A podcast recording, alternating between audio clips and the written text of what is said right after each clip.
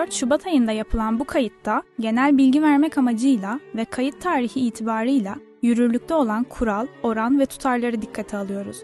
Bu podcast'i dinlediğiniz tarihe dek mevzuatta veya mevzuatın yorumunda değişiklikler olmuş olabilir.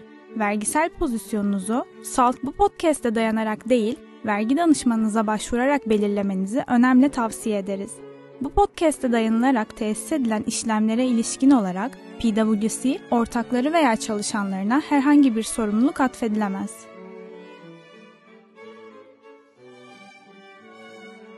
Merhabalar, ben PwC Türkiye ortaklarından Umurcan Gago. Yatırımlarını finansal varlıklarda değerlendiren ve herhangi bir nedenle uykusuzluk sorunu çeken dinleyicilerimiz için hazırladığımız bu podcast serimizde Türkiye'de yerleşik gerçek kişilerin finansal yatırım araçlarından elde ettikleri gelir ve kazançların vergilendirilmesini ele alıyoruz. Bu bölümde mevduatlarımızdan elde ettiğimiz gelirlerle repo kazançlarımızın vergilendirilmesini ele alacağız. Bugün işimiz çok kolay olacak. Çünkü bunlarda vergileme çok basit. Ama önce her zamanki gibi kısa bir vergi tarihi hikayemiz olacak. Efendim, yakın tarihin en çok bilinen vergi isyanı 1773 tarihindeki Boston Çay Partisi. Amerika'daki yerleşimcilerin Büyük Britanya'ya karşı aslında sembolik denilebilecek bu isyanı Amerikan Bağımsızlık Savaşı'nın kıvılcımı oluyor. Kısaca hatırlayalım ne oluyordu. Amerikalı yerleşimciler daha sonra kurucu babalar olarak kabul edilecek liderlerinin ve ünlü Bostonlı iş insanı John Hancock'un öncülüğünde Büyük Britanya'dan gelen ve Boston limanına demirlemiş İngiliz gemilerindeki tonlarca çayı denize döküyorlar. İşin ilginç yanı bu vergi isyanı verginin arttırılmasından değil, düşürülmesinden sebep ortaya çıkıyor. Yani vergiler düşürüldü diye bir isyandan bahsediyoruz. Ve kulağa bir hayli saçma geliyor değil mi? Gelin olayların iç yüzünü kısaca anlatayım önce. Ne kadar saçma olup olmadığını siz değerlendirin.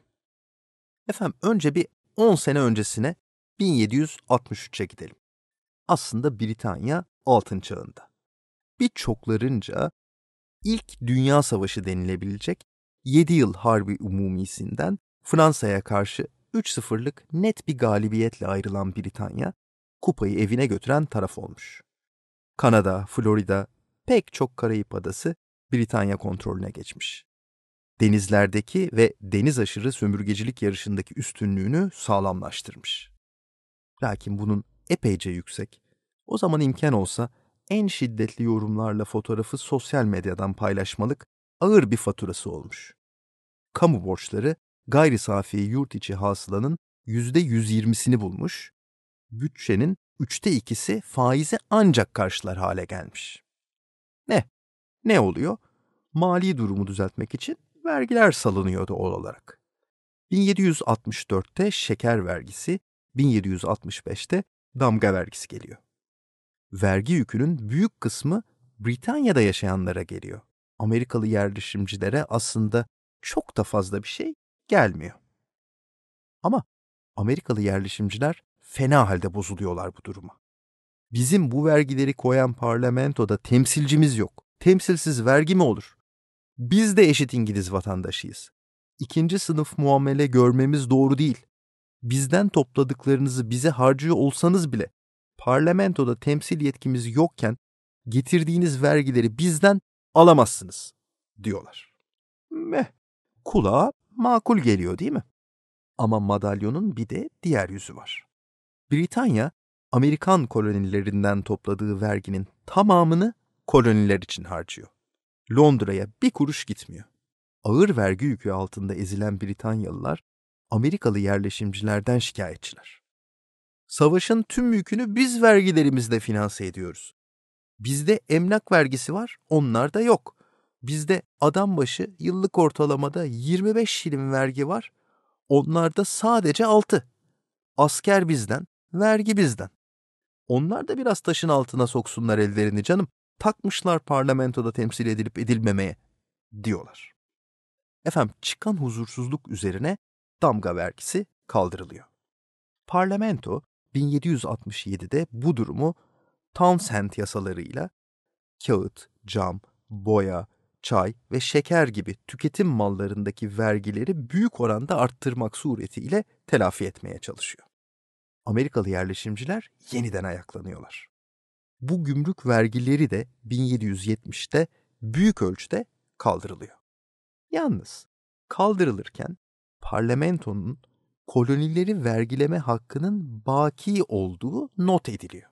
Bunun bir nişanesi olarak da çay üzerindeki gümrük vergisi bırakılıyor. Britanyalılar aslında şu açıdan haklılar. Kolonilerde yetiştirilen çaydı, kahveydi, şekerdi her neyse önce Britanya'ya geliyor. Orada gümrükleniyor, depolanıyor, işleniyor ve sonra oradan satılıyor. Amerikalı yerleşimcilerin de malları ana vatandan satın almaları zorunlu. Monopoli var yani. Ama Amerika'nın uzun doğu yakası sahillerinde ticaret hayatının kontrolü kaçakçılarda. Kaçakçılar Britanya'yı bypass edip vergiden kaçınarak çok daha ucuza mal tedarik ediyorlar. Zaten Amerikalı yerleşimcilerin gümrük vergisine pek de itiraz etmemelerinin sebebi bu. Çünkü zaten malları kaçak tedarik ettiklerinden gümrük vergisine takılmıyorlar. İthal edilen malların dörtte üçü kaçak giriyor Amerika'ya. Ortada Amerikalı yerleşimciler açısından tam bir kaçak çay tiryakiliği durumu var yani. Bu çay tiryakiliği insana bunların kökeni Karadenizli mi acaba bile dedirtiyor.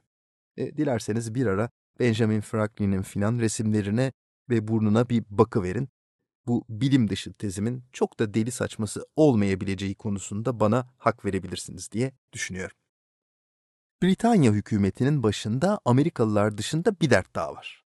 Hint Okyanusu bölgesi için hani şu bizim ikinci Meryem Ana lakaplı Kraliçe 1. Elizabeth'ten ticaret yapma imtiyazı yani tekeli almış olan afyon, pamuk, ipek, çivit boyası, tuz, güherçile ve çay ticaretiyle iştigal eden Britanya Doğu Hindistan şirketinin Londra'daki depolarında 8 bin küsür ton çay stoğu birikmiş. Malları alan yok. Şirket zor durumda. Oysa şirket Britanya hazinesi için batamayacak kadar büyük. Çünkü vergi gelirlerinin çok büyük kısmı imtiyaz bedeli olarak bu şirketten geliyor. Bu miktarda çayı alabilecek tek pazarsa Amerikan pazarı. Neden? Çünkü Amerikalılar o tarihte çay tiryakisi. Çünkü daha Starbucks kurulmamış. Akıllı Britanyalılar başlarındaki bu derdi tek bir taşla vurup çözmek için dahiyane bir plan yapıyorlar.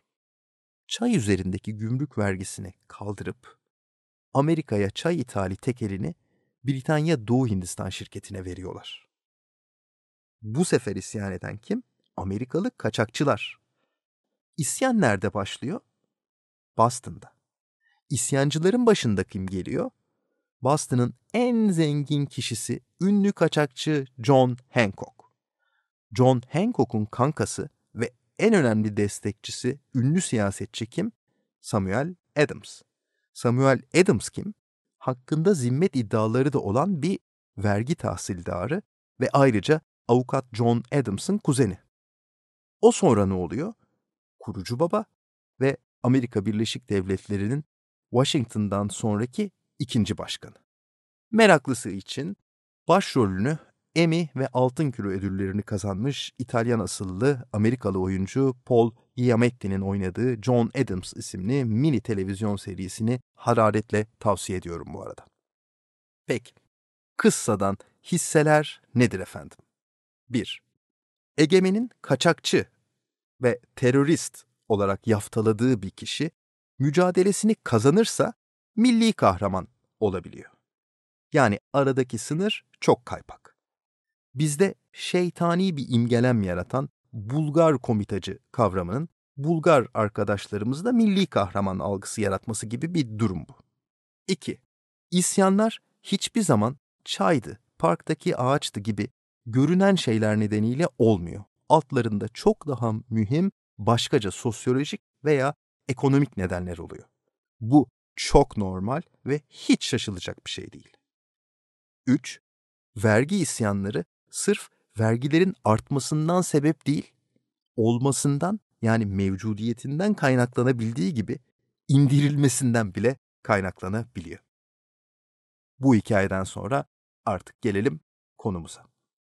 Öncelikle mevduatların vergilendirilmesine bakalım. Aslında yatırımcı olarak burada işimiz kolay. Elde ettiğimiz faiz gelirlerinden bankalar tarafından stopaj yapılıyor. Vergilendirme işlemi burada bitmiş oluyor. Faiz gelirlerimiz için beyanname verme yükümlülüğümüz yok. Sadece paramızı bankaya yatırıyoruz ve elde edeceğimiz gelirlere bakıyoruz. Vergilendirme kısmını bankalar bizim adımıza hallediyorlar. Elde edilen gelirin büyüklüğü ne olursa olsun bu durum değişmiyor. Yine de beyanı gerekmiyor. Gayrimenkul kira geliri, gayrimenkul satış kazancı gibi gelirlerden dolayı beyanname verilmesi gerekse dahi vadeli mevduat faiz geliri beyannameye dahil edilmiyor. E, ne oldu dikey vergi adaleti? Hani gelir vergilemesinin ödeme gücüne göre artan oranlı olması esastı? Diyeceksiniz, haklısınız. Stopajın nihai vergileme olduğu yerde maalesef vergi adaletinin ruhuna El Fatiha okumak gerekiyor.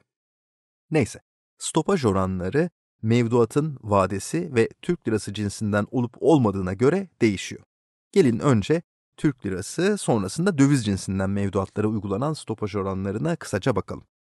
Kur korumalı Türk lirası vadeli mevduat hesaplarıyla döviz tevdiat hesaplarından dönüşüm kuru üzerinden Türk lirasına çevrilen mevduat hesaplarında yüzde sıfır. Altın cinsinden mevduat hesaplarından dönüşüm fiyatı üzerinden Türk lirasına çevrilen mevduat hesaplarında yüzde sıfır. Enflasyona endeksli değişken faiz uygulanan bir yıldan uzun vadelilerde yüzde sıfır. 30 Eylül 2020 ve sonrasında ve en azından şimdilik yani uzatılmazsa eğer 30 Nisan 2024 tarihi ve öncesinde açılan veya vadesi yenilenenlerde stopaj oranları şöyle. Vadesiz veya 6 ay vadelilerde %5, 6 aydan 1 yıla kadar vadelilerde %3, 1 yıldan uzun vadelilerde %0. Bu stopaj oranları katılım bankaları tarafından katılma hesabı karşılığı ödenen kar payları için de geçerli. Şimdi de döviz cinsinden tevdiat ve katılma hesaplarında stopaj oranlarına bir bakalım. 21 Mart 2019 sonrası ama 28 Haziran 2023 öncesi açılan veya vadesi yenilenen hesaplarda stopaj oranları şöyleydi. Vadesiz, ihbarlı ve bir yıla kadar vadeli hesaplarda yüzde 20, bir yıldan uzun vadeli hesaplarda yüzde 18. 28 Haziran 2023 ve sonrasında açılan veya vadesi yenilenen hesaplarda ise stopaj oranı %25 oldu. Ana para kur farkın vergilendiriliyor mu? Hayır. Faiz geliriniz stopaja tabi tutuluyor sadece. Başkaca yatırımlarım vardı. Bunlardan zarar etmiştim. Mevduat faiz gelirimi o zararlarımdan mahsup edebilir miyim? Hayır. Gelelim yurt dışındaki mevduatlarınızdan elde ettiğiniz faiz gelirlerinin vergilendirilmesine. Bu durumda iş size düşüyor. Çünkü yurt dışından elde ettiğiniz faiz geliri 2024 yılı için 13 bin liradan fazlaysa beyanname vermeniz gerekecek. Yurt dışı mevduatlara dair en çok merak edilen husussa şu. Mesela yurt dışındaki bankada vadeli bir mevduat yapmıştım. Yıl içinde vade bitti ama ben paramı hiç çekmedim. Türkiye'ye de getirmedim. Beyanname vermem gerekmez, öyle değil mi? Hayır, maalesef öyle değil. Vadeli bir mevduat yaptıysanız ve vade dolup lehinize faiz tahakkuku gerçekleşmişse, o faizi Türkiye'ye getirin veya getirmeyin. Beyan etmeniz lazım. Ana para kur farkım vergilendiriliyor mu? Yine hayır. Ne zaman beyanname vermem lazım ve ne zaman vergi ödeyeceğim? Beyan edilmesi gereken gelirlerin takip eden yılın yani mesela 2024 için 2025 yılının Mart ayının sonuna dek yıllık gelir vergisi beyannamesiyle beyan edilmesi lazım.